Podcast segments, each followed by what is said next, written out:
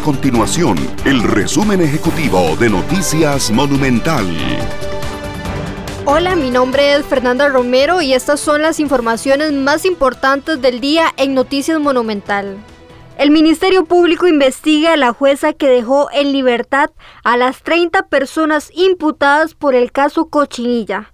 La investigación se inició luego de que un abogado de apellido Paniagua presentara una denuncia en contra de la jueza Carolina Lizano del Juzgado Penal de Hacienda por presunto prevaricato.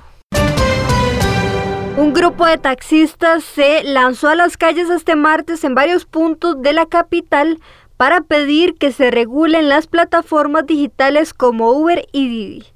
El gremio está solicitando que se aumenten los operativos de tránsito tanto de día como de noche para multar a los choferes de estas plataformas.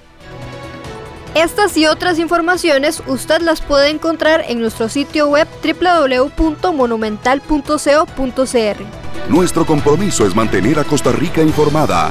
Esto fue el resumen ejecutivo de Noticias Monumental.